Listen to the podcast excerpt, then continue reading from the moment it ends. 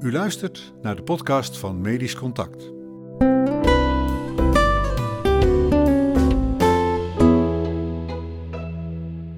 Een hoofdredactioneel commentaar van Berto Nieboer. Een aantal Nederlandse influenzers kwam deze week met het voorstel om ook kinderen te gaan vaccineren tijdens de aankomende verwachte griepgolf. De deskundigen verwachten blijkbaar een griepgolf van tsunami-achtige proporties dat ze tot dit voorstel kwamen.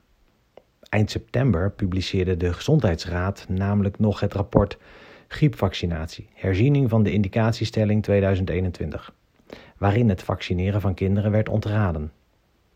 De commissie ziet geen aanleiding om gezonde kinderen tussen 6 maanden en 18 jaar toe te voegen aan het Nationaal Programma Grieppreventie, omdat bij hen de ziektelast relatief laag is.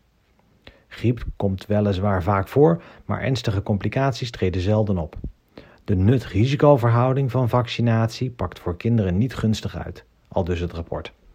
Zwangere vrouwen werden overigens in het eh, recente advies wel toegevoegd aan de indicatielijst. De redenering van de voorstanders van de kindercampagne, onder andere hoogleraar Maarten Posma, die in de Engelse pendant van de Gezondheidsraad zit, en Ted van Essen, huisarts, annex tv-dokter van Omroep Max, annex voorzitter van de Nederlandse Influenza Stichting, is dat de zorg ontlast zou kunnen worden. Gevaccineerde kinderen besmetten dan immers minder vaak of minder snel of minder heftig de ouderen. En aangezien de zorg nog steeds piept en kraakt, Dik zit demissionair staatssecretaris Blokhuis, is elk ziekenhuisbed dat niet wordt bezet tijdens het griepseizoen mooi meegenomen. Met dat laatste kan ik het wel eens zijn, maar de inzet van kinderen om dit doel te bereiken is op zijn minst dubieus. Al eerder zijn kinderen gebruikt om doelen bij de ouders en ouderen te bewerkstelligen. Bijvoorbeeld door de scholen te sluiten met als bijwerking dat veel ouders wel thuis moesten gaan werken.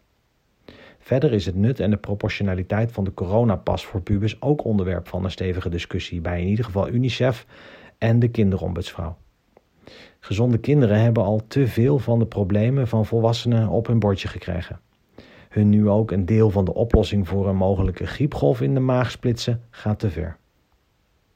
U luisterde naar de podcast van Medisch Contact. Wilt u vaker luisteren? Zoek ons op in uw favoriete podcast-app of ga naar medischcontact.nl/podcast.